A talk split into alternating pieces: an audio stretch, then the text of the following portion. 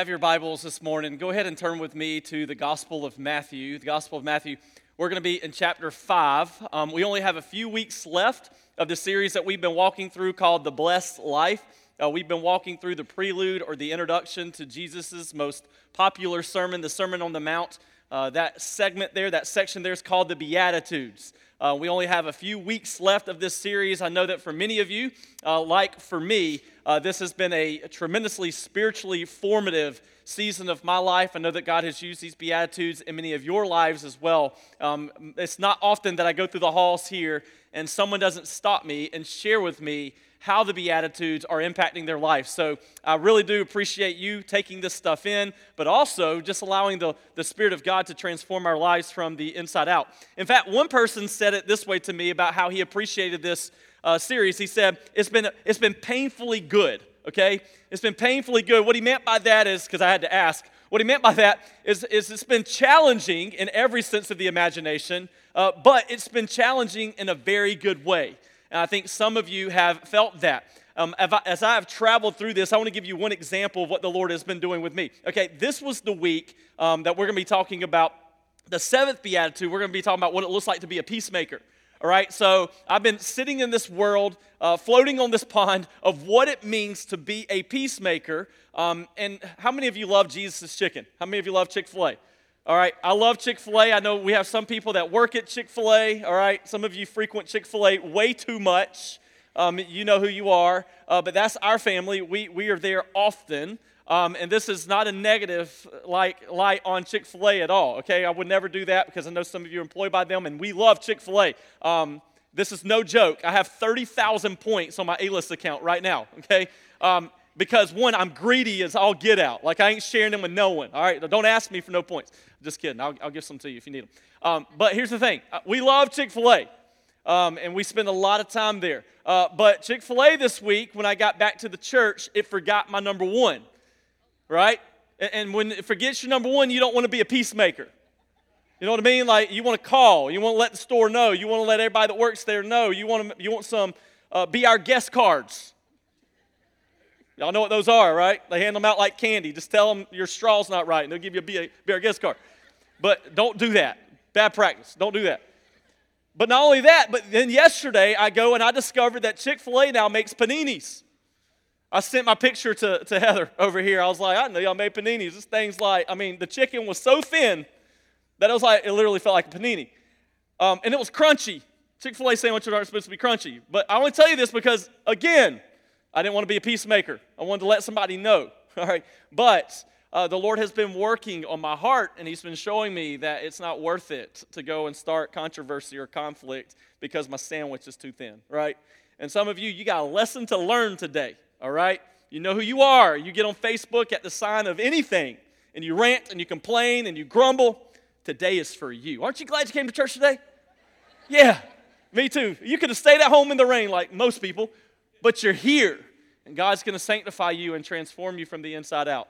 Um, and by the way, those of you who are at home, don't feel guilty. Don't feel guilty. No shame. God uh, did not come to condemn the world, right? But He came to set you free. Be in church next week. All right. But it's been painfully good. This, this series has been painfully good. You know, each beatitude that we have encountered, it starts with a confrontation and it ends with a promise. It starts with something that calls attention to us because it is countercultural to the way that the world functions and operates. That's the challenging part. We don't want to be poor in spirit. We want to climb the ladder of success. We want to gain power through power's sake. We don't want to be poor in spirit, but, but that's what we've learned is every single beatitude stands in complete contrast to the ways of the world. And what we kind of conclude as we draw our attention to the end of these Beatitudes is really every single Beatitude is God's way versus my way. That's what it is. Is I can do things the way that God intended, or I can continue to do things the way that I want to do them. And we concluded our time last, last week by saying this we must prioritize, as the people of God, we must prioritize the kingdom of God above the kingdom of self. That's what these Beatitudes are all about, is putting the kingdom of God above the kingdom of me. So we're going to be in the seventh Beatitude today. Matthew chapter 5, verse 9. Let's read it together. It says this Blessed are the peacemakers, for they shall be called sons of God. For those of you who didn't get the cue, let's read it together. Ready? Blessed are the peacemakers, for they shall be called sons of God. All right, so the first question, the question on the table this morning is this What is a peacemaker? If we're supposed to be peacemakers, if blessed are those who are peacemakers, if happy are those, as your translation, some of your translations say, are those who are peacemakers, the question on the table is what is a peacemaker? We're gonna, we're gonna divide this word into two parts because that's what it is in Greek, all right? You got the word peace and you have the word maker. So let's first explore what this is. What is meant by the word peace? What's meant by the word peace?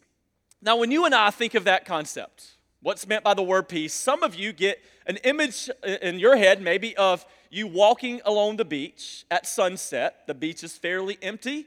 It's just you and maybe a few other people, and you're walking there and you can hear the crashing waves. You can feel the sand go through your toes.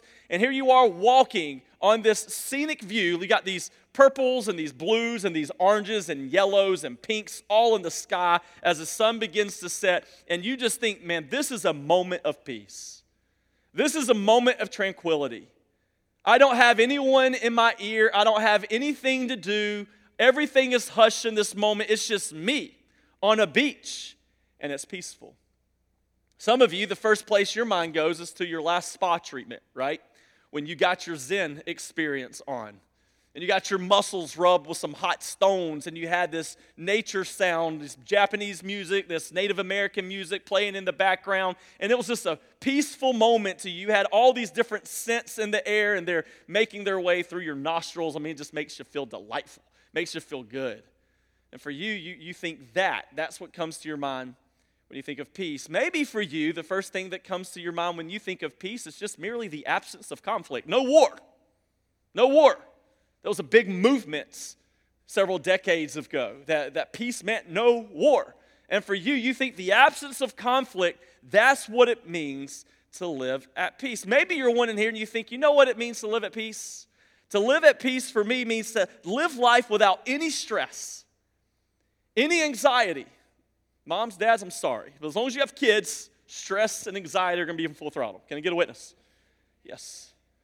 All right, so you, you think, man, if I could just get rid of some stress, some anxiety, that would be a peaceful moment for me. Maybe for you, it's just a relationship that is absent of disagreement. That anytime there's any kind of controversy or disagreement that stimulates itself through a relationship, all of a sudden you're thinking, man, that is the opposite of peace. So if I can just get rid of that, I'll have peace. Here's what we need to understand this morning.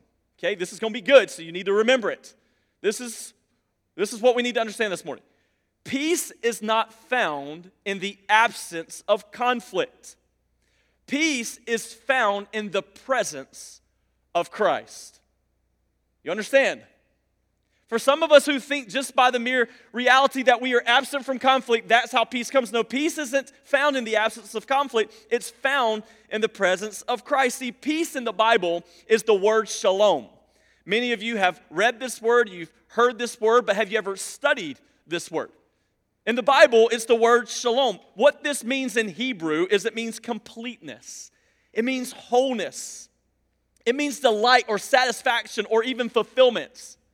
But take that definition of completeness and apply it to what, uh, what, what, what, the Bible is actually saying here. here. When, when you and I live life without deficiency, when we live life when we don't lack anything, that's what the word complete means. Man, we can walk through the world that you and I live in and we can lack, or we lack deficiency. We lack nothing.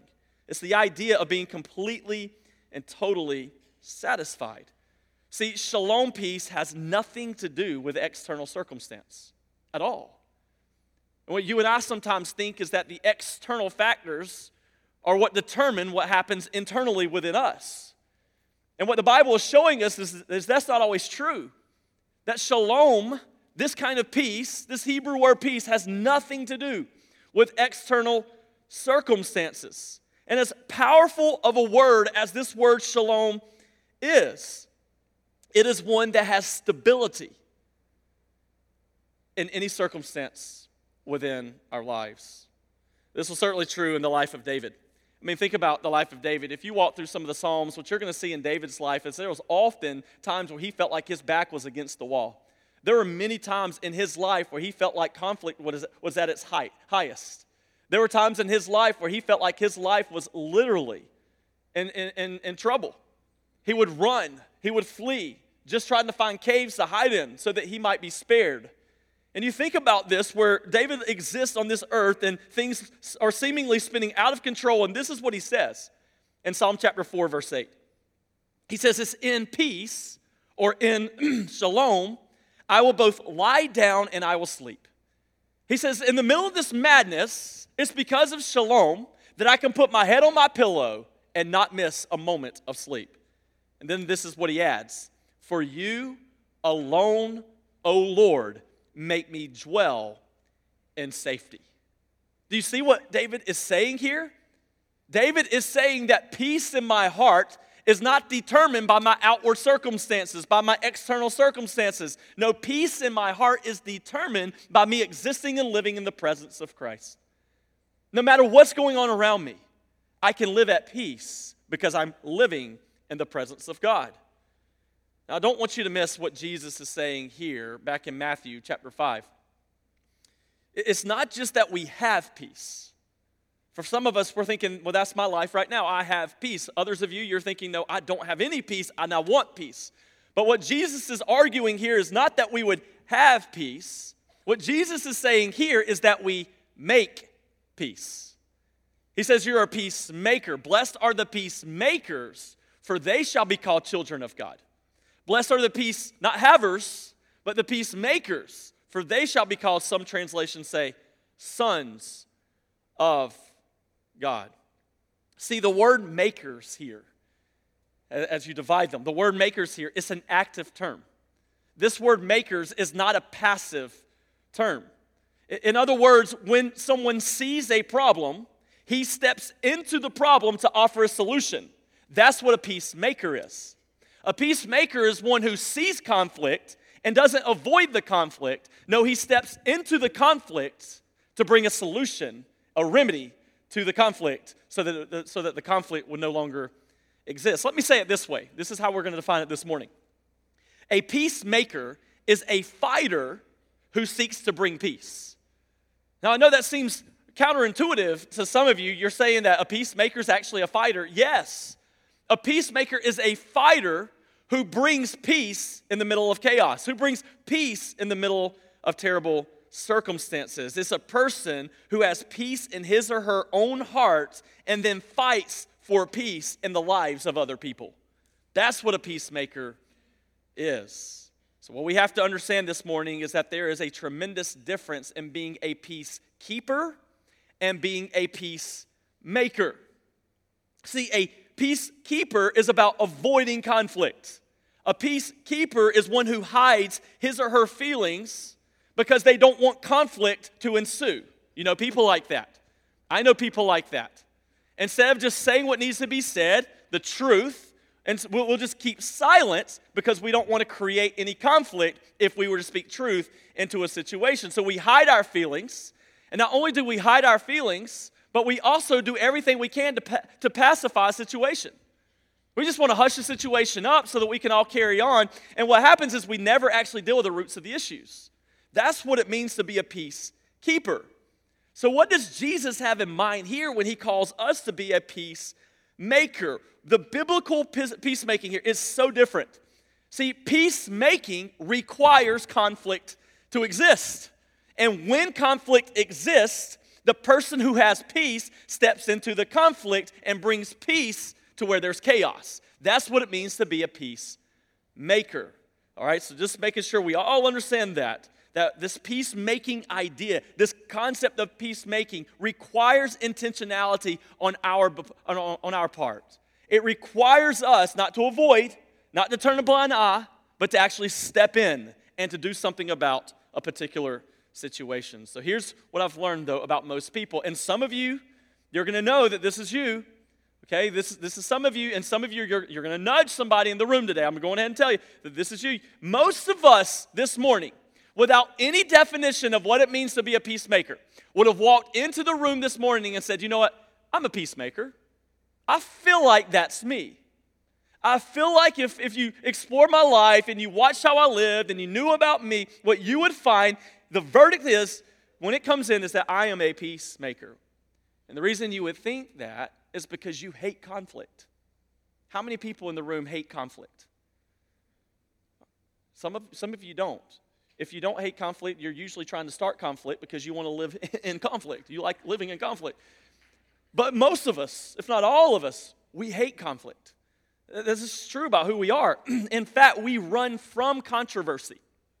When confrontation begins to peek its head up, we run the opposite direction. We want to get away from it as far as we can. This is certainly true in my household. And some of you, it's probably true in yours as well. Like, I love my wife's heart, uh, one of the most tender hearts on all the planet.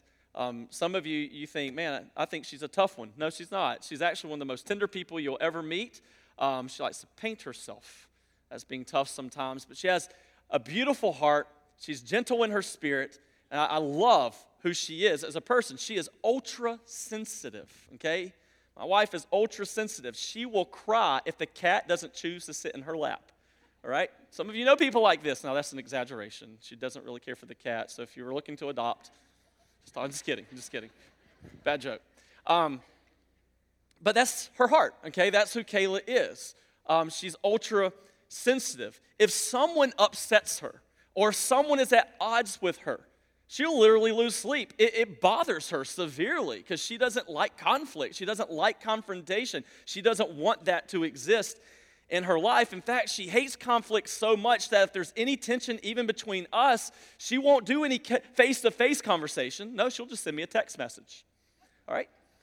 So, what I have learned about my wife and I is if I feel like there's distance, if something's not going right, if you know I feel like there's some tension or there's a disagreement, um, instead of having a conversation with her, I'll just sit there and send her a text.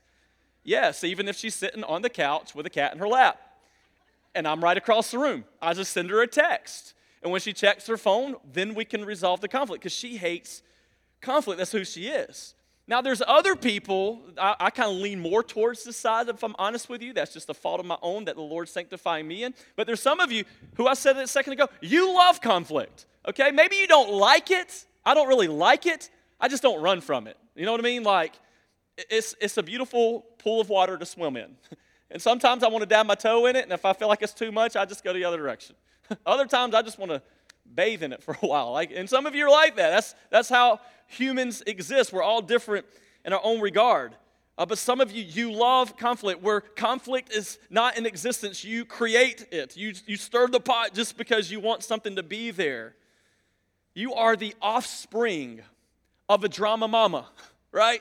You know what that is? Like, you can just follow, mom, I just follow it back. I'm just kidding. Just, just jokes. But, but you know what I mean. There's people who are like that, don't you?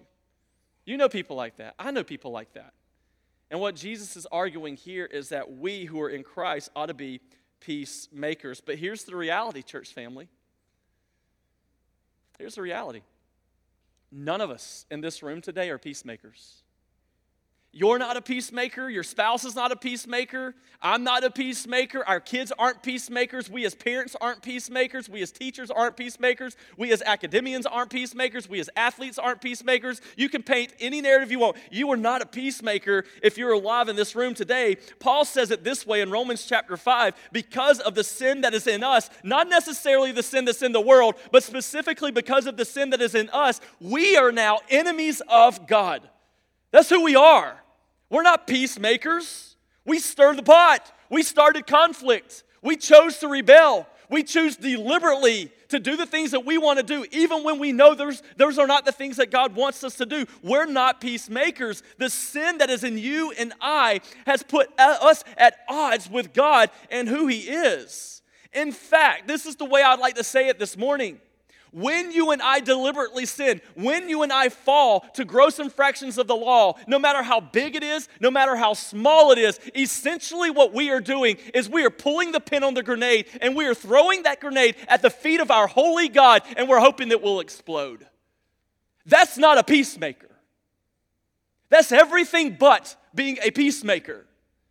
And for some of us, we think so highly of ourselves that we wouldn't dare think that we're that type of person. But in our depravity, in our sin, that is exactly how Scripture paints us to be. But here's the beauty of the gospel church family. The Bible also says in Romans chapter 5 that we have a God who loves us so much that even when you and even when I pulled the pin of that grenade and threw it at God and tried to start a war, enemies, us against Him, guess what He did?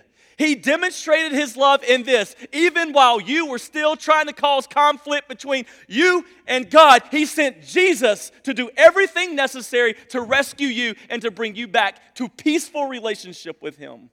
That's the beauty of the gospel. That's why God is so, so good. He demonstrated his love in this that even while we were yet sinners, Christ died for us. Romans 5:1 says it this way, since we have been justified by faith. That word justified means to be made right with God. And then this is what he says. Since we've now been made right with God by faith, we have peace with God through our Lord Jesus Christ. Isn't that good?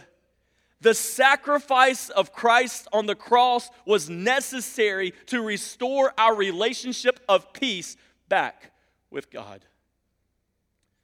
And Jesus says, when we become peacemakers, what? You will be called children of God. When you become a peacemaker, when you become a son, or when you become peacemaker, you'll be called a son of God. This is a loaded statement. These words will be called children of God. What does that actually mean? Here's what we have to remember this morning, church family. We have to remember that Jesus here in Matthew chapter 5 is talking to a Jewish Christian audience. So when these Jews heard what Jesus was saying, it resonated with them a little bit differently than maybe it, it lands with you and I. See, the Jews understood that to be a son, that meant to receive the Father's inheritance. And what Jesus is saying is those who are peacemakers will be recipients of my inheritance. He's saying, those of you who make peace, you step into conflict because you have peace, you step into conflict and you bring peace, you will be one who will have the inheritance of Christ Jesus. What does that mean? All that belongs to him, he's saying, will then belong to you. But it's even deeper than that.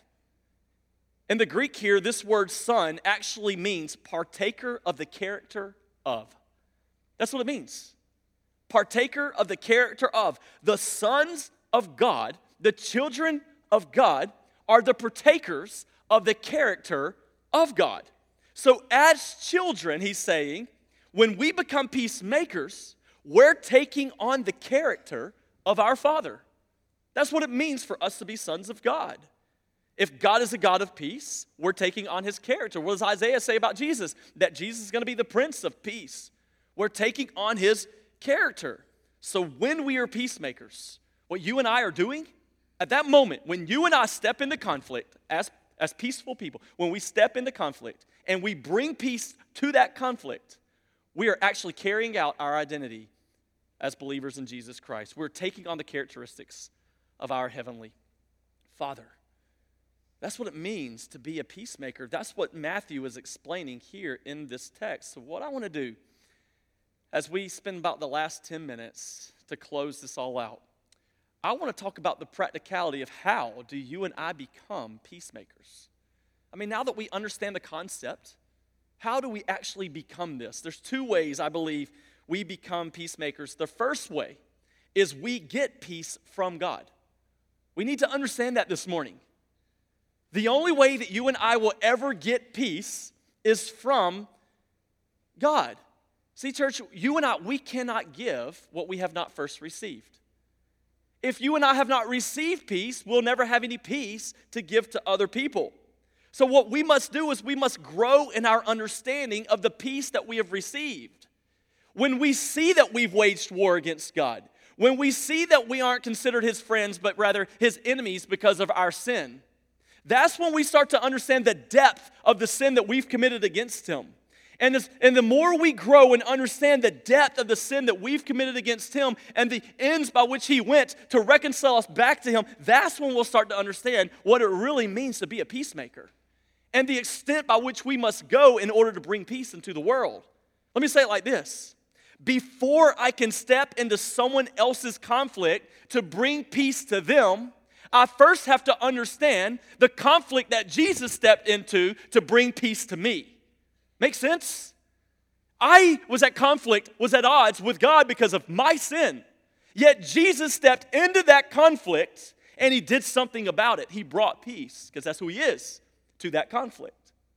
And if I only look at myself and I look at God and I'm like, you know what, I, I don't really commit many sins against God. I'm, I'm, a good person. I don't do a whole lot to, to offend him or to whatever, then, then I'm, my picture is only going to be this big. My, my window is only going to be this big of the peace that I receive. And that's all I'm going to have to give.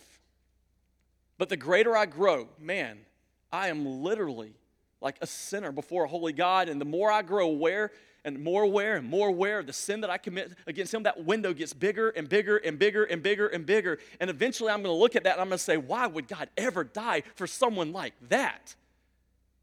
And when that stuns me, it then allows me, it frees me to go give peace to people who have not just offended me in this way, but they've offended me in this way.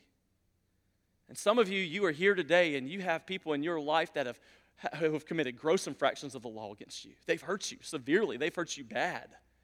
You won't have any peace to give if you're not first aware of the peace that God has given you through sending Christ Jesus. So we get peace from God. Here's what we have to understand, church peace is not a project. Peace is not something that we're, we strive for. You know what peace is? Peace is a person. Peace is a person and his name is Jesus. If we don't have any Jesus, we will have no Jesus to give. So, when we know peace, when we know Christ, when we're intimately connected with Christ in a personal relationship, here's the reality of the situation. We can typically experience peace in a number of ways. The first way that you and I will experience peace is this we experience peace with God. This is what some of you this morning you need.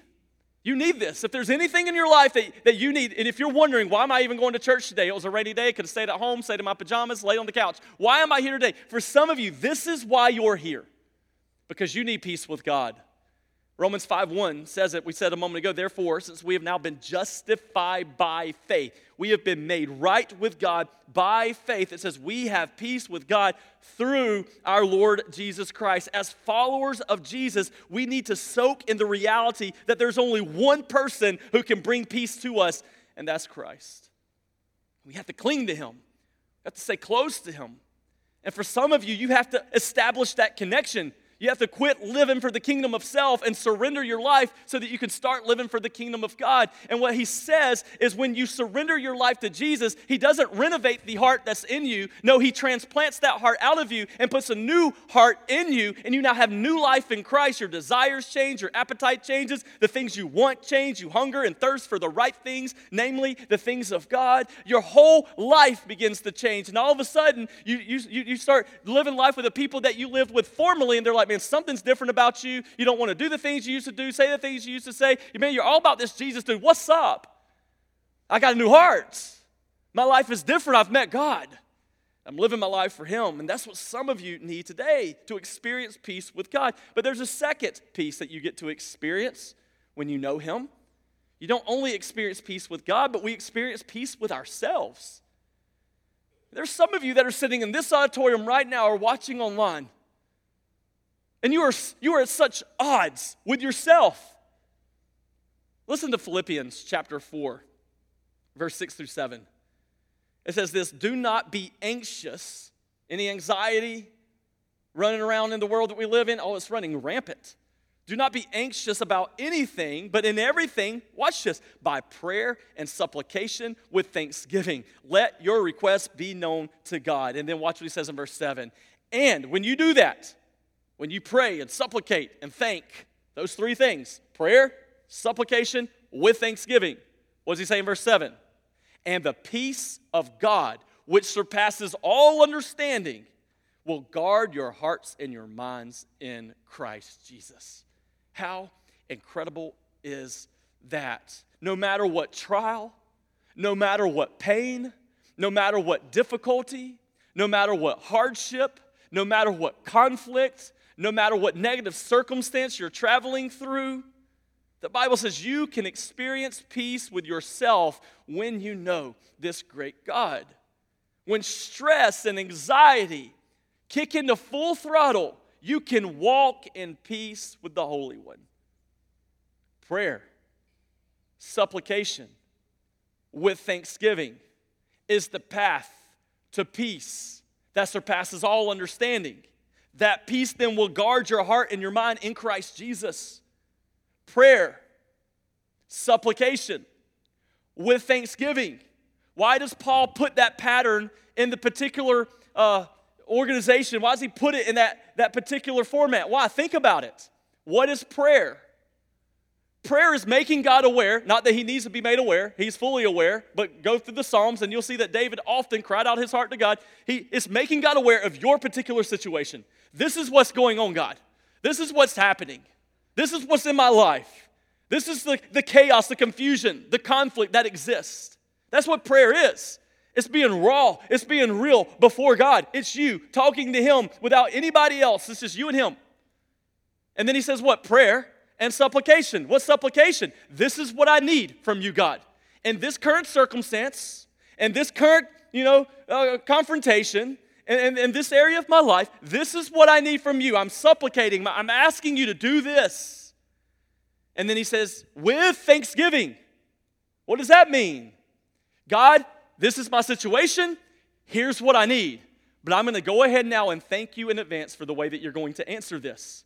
You might say yes, you might say no, you might say wait. But whatever you say, I'm going to trust that you're sovereign and you're good and you have my joy in mind. You have your glory and my joy in mind. So I'm going to thank you even now for how you're going to answer this, this prayer. You see what just happened? When you get to that point where you don't care about the answer, because if it's a yes, you know that that's what God wanted. If it's a no, then that's what God wanted. If it's a wait, then that's what God wants. I'm going to be at peace with whatever God wants. Then you will experience a peace that surpasses all understanding. And that peace will guard your heart and your mind in Christ Jesus. You see how this prayer, supplication with thanksgiving brings about a peace in us that can't be explained? no matter what the trial, no matter what the circumstance, no matter what the pain, no matter what the hardship. We can walk through life at peace with God because we know that He's ultimately the one in control. So we can have, we can experience peace within ourselves. Experience peace with God, experience peace within ourselves, and third, we experience peace in our own individual lives. Now, I could change this word lives to circumstances, and maybe you want to do that. Maybe your situation, you can put the word situation there. But that's what I mean by the word lies. John 16 33, this is what it says I have said these things to you that in me you may have peace. Jesus said, I just told you all this so that in me you might have peace. But then watch how he kind of puts a caboose at the end of this. Watch what he says. In this world, oh, you will have tribulation, but take heart. I've overcome the world. Here's what, here's what Jesus is saying there will be no shortage of opportunities in your life to lack peace. I mean, can I get a witness? The world that you and I live in, there are no shortage of opportunities for you and I to lack peace. We, we have every reason under the sun to not lack peace in the chaos that goes on in the world in which we live. He says, In this world, there will be trouble. There will be a variety of things that take place that will not be peaceful. But here's what I've learned about the things in my life that compete with peace. The big things that happen in my life, they typically point me to God. Something significant happens, it's like, like life altering happens, bad health report, whatever the case may be. What does that do? It kind of pushes you to God. It's usually the little things that happen in my life that peck away at the peace that God has already instilled there. Just slowly, every single day. One little thing after another little thing after another little thing after another thing. It just pecks away at the peace that I have before it piles up and it piles up and it piles up and it becomes overwhelming and peace doesn't exist in my heart anymore. This is the beauty of what Jesus is saying. Is you live in a world that will peck away at your peace. But fear not, I've overcome the world. You don't have to worry about who's pecking away at your peace. As long as you walk and abide in me, you'll experience the peace that I have to offer, no matter what is happening in your life. So, the first thing that we see out of this text of how we become a peacemaker is we receive, we get the peace from God. But there's a second thing. This is how we're going to conclude. Not only do we get peace from God, but we extend peace to others we extend peace to others. Listen to Romans chapter 12, verse 16 through 18. It says this Live in harmony with one another. Oh man, that's a good verse to chew on this week. Live in harmony with one another. Do not be haughty, but associate with the lowly. Never be wise in your own sight. Another good word to choose on, chew on this week. Repay no one evil for evil, but give thought to do what is honorable in the sight of all. Listen to verse 18. If possible, so far as it depends on you, live peaceably with all. Paul is not giving you a way of escape. Paul is saying, if possible, so far as it depends on you, make sure that you're at peace with every brother, every sister in your life. I want you to use the imagination, the, the eyes of your heart, okay? Not with your physical eyes, but with the eyes of your heart. I want you to look around the room. Are you at peace with every brother? Are you at peace with every sister that's up under this roof? Are there brothers or sisters that might not be here, that might be somewhere else? Are you at peace with them? Family members, maybe they've hurt you, maybe they've taken something from you, maybe they've kept something from you. Are you at peace with them neighbors? Are you at peace with your neighbors? Business workers. Maybe a business deal went bad. Are you at peace with a person that caused it to go bad?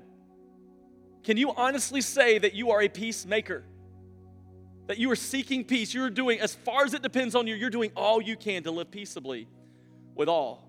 There's two quick ways we have to do this. First, we must see others the way that God sees them. Hear me out, church. Hear me out because it's coming. And if you don't get this, if you don't get this, your soul is going to be rattled in the next year and a half. And I'm going to be about as candid as I can be in here today, okay? This is me taking peace into the middle of, of a cultural climate that's not always peaceful. Hear me. Genesis 1 26 and 27 are abundantly clear. God created man in his own image. It's in the image of God that he created them.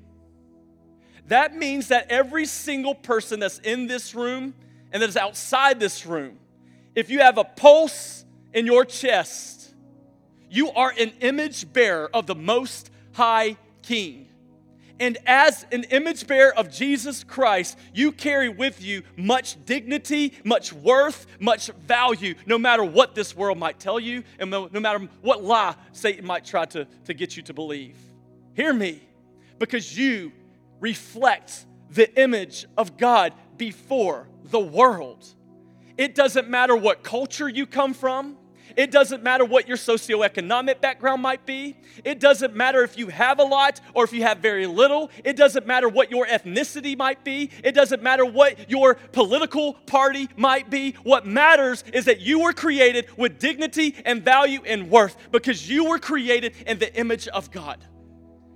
And we have yet to see what one church can do who believes holistically in the reality that we are image bearers of Jesus Christ. Because when we believe that, we'll start living like that. And no matter what happens in the year 2024 that tries to divide us, you know it's gonna happen. No matter what you see on TV that's there to try to, to, to completely draw discord between you and I, True peacemakers will step into that conflict and say, I am here to bring peace. Because at the end of the day, I don't care how you vote. What I care about is that you know Jesus and that when all this is said and done, you're going to reside with me and, and you're going to worship with me before the throne of thrones and the King of kings and the Lord of lords. That's what I care about. And I'm going I'm going to step into the conflict to bring peace, Jesus, to it. We must see others the way that God sees them. And second, we must live lives that are sent. We must live lives that are sent. Martin Luther King Jr. said it this way Be the peace you wish to see in the world. Be it. Don't do it, just be it. You understand the Christian life is a lot less about doing than it is about being. If you would just be like Christ, you'll do all the things that Christ did. That, by the way, is what a disciple is. A disciple is one who sits at the, sits at the feet of his rabbi and gleans from him and then just goes and bees who he knows him to be. You also understand that beholding God begins by becoming like him. I mean, you have to become like him so that you can really begin to behold him for who he really is. Listen to what James says. James says it this way and a harvest of righteousness is sown in peace. And he adds this by those who make peace. Don't do this often, but listen to the way the New uh, Living Translation says it. And those who are peacemakers will plant seeds of peace, and then they'll reap a harvest of righteousness. Church, how many people in here would say, Man, I want to reap a harvest of righteousness? Just me? Anybody? I want to reap a harvest of righteousness. You got to go and sow seeds of peace. You've got to go and sow seeds of peace. A peacemaker is a person who takes Jesus into a world that desperately needs him. That's how the plane lands this morning. We take the person Jesus into a world that desperately needs him. In two weeks, you're going to have an opportunity to come and to celebrate what we celebrate every Sunday, and that is the resurrection of Jesus Christ our King. And you're going to have an opportunity to be a peacemaker by inviting those who don't know peace to come with you and maybe come to know Him. But in order to be a peacemaker, you've got to step into that conflict. And you've got to be able to say, you know what, I want you to have what I do. And that's a peace that surpasses all understanding. That's a peace that comes by knowing Jesus. So you begin to not only invest in them, but you begin to invite them and then hopefully one day we'll get to see them over here getting baptized, surrender their lives to the Lordship of Jesus Christ because you took being a peacemaker seriously. Here's how I want to conclude. I'm talking to two people this morning. Two people. It's raining outside. You got nowhere to be. Two people. You ready? Number one, some of you, you're here today and you do not know peace, the person. You don't know him. You have tried to find peace in your relationships You've tried to find peace in your marriages. You've tried to find peace in your jobs and your careers. You've tried to find peace in the things you're pursuing and chasing after. But you're not complete. You're not satisfied. You're not fulfilled. You're just grabbing at air because none of that was designed to complete you and fulfill you. Today, you can surrender your heart to Jesus and know Him in a real, personal way, and He alone will fill that space that you've been trying to fill for so long. And God brought you here because He wants you to know Him personally. He loves you so much that He, wake, he woke you up through lightning and thunder and rain, whatever happened today, so that you would go to church and here you are today. And God say, I'm speaking directly to you. I want to know you. I care about you. And there's a second person you know the Lord Jesus, you have a relationship with Him, but you want to avoid conflict. You don't want to do the hard work of stepping into the conflict and taking Jesus and your peace with you so that others might know peace. And today, you've got to get things right with your brothers and sisters in Christ. And the Spirit of God is going to right now start putting names in your mind, and your heart's going to start beating to another degree. And you've got to make a decision this morning. Are you going to obey God or are you going to continue to stiff arm Him in the face? And my challenge, my plea with you is to say yes. I know that it's going to require men us swallowing some pride and going to those people and saying, Man, I just need you to forgive me. I've held on to this and I'm ready to let it go. I don't want to go war against you, I want to go to war with you. We are better when we're together. And there's a lot of people that are walking the face of this earth who are perishing without Christ. And we got a lot of work to do, and we can't spend time bickering and complaining amongst teammates. We've got to lock arms and we've got to go against, go to war against Satan, hell, and the grave. But the question is, is are you going to be a peacemaker? Are you going to be willing to step into that conflict, to step into that space and say, Yes, Lord, I will get that right? Some of you, you know that there's people who are at conflict. And you're like, Well, I'm just going to stay out of it. I don't need no conflict. I got enough of my own. And God's going to say to you today, the Holy Spirit's going to say to you, No, no, no, no, no, no. You need to go and intervene. You need to go step in that space and you're going to say, Brothers, sisters, this isn't what God wants from us. We've got to start existing and living the life that God wants us to live. We got, we got to become like. Two people. Maybe you need to know peace. Maybe you know Him personally, but chaos and confusion have taken over. And today you need to get that right.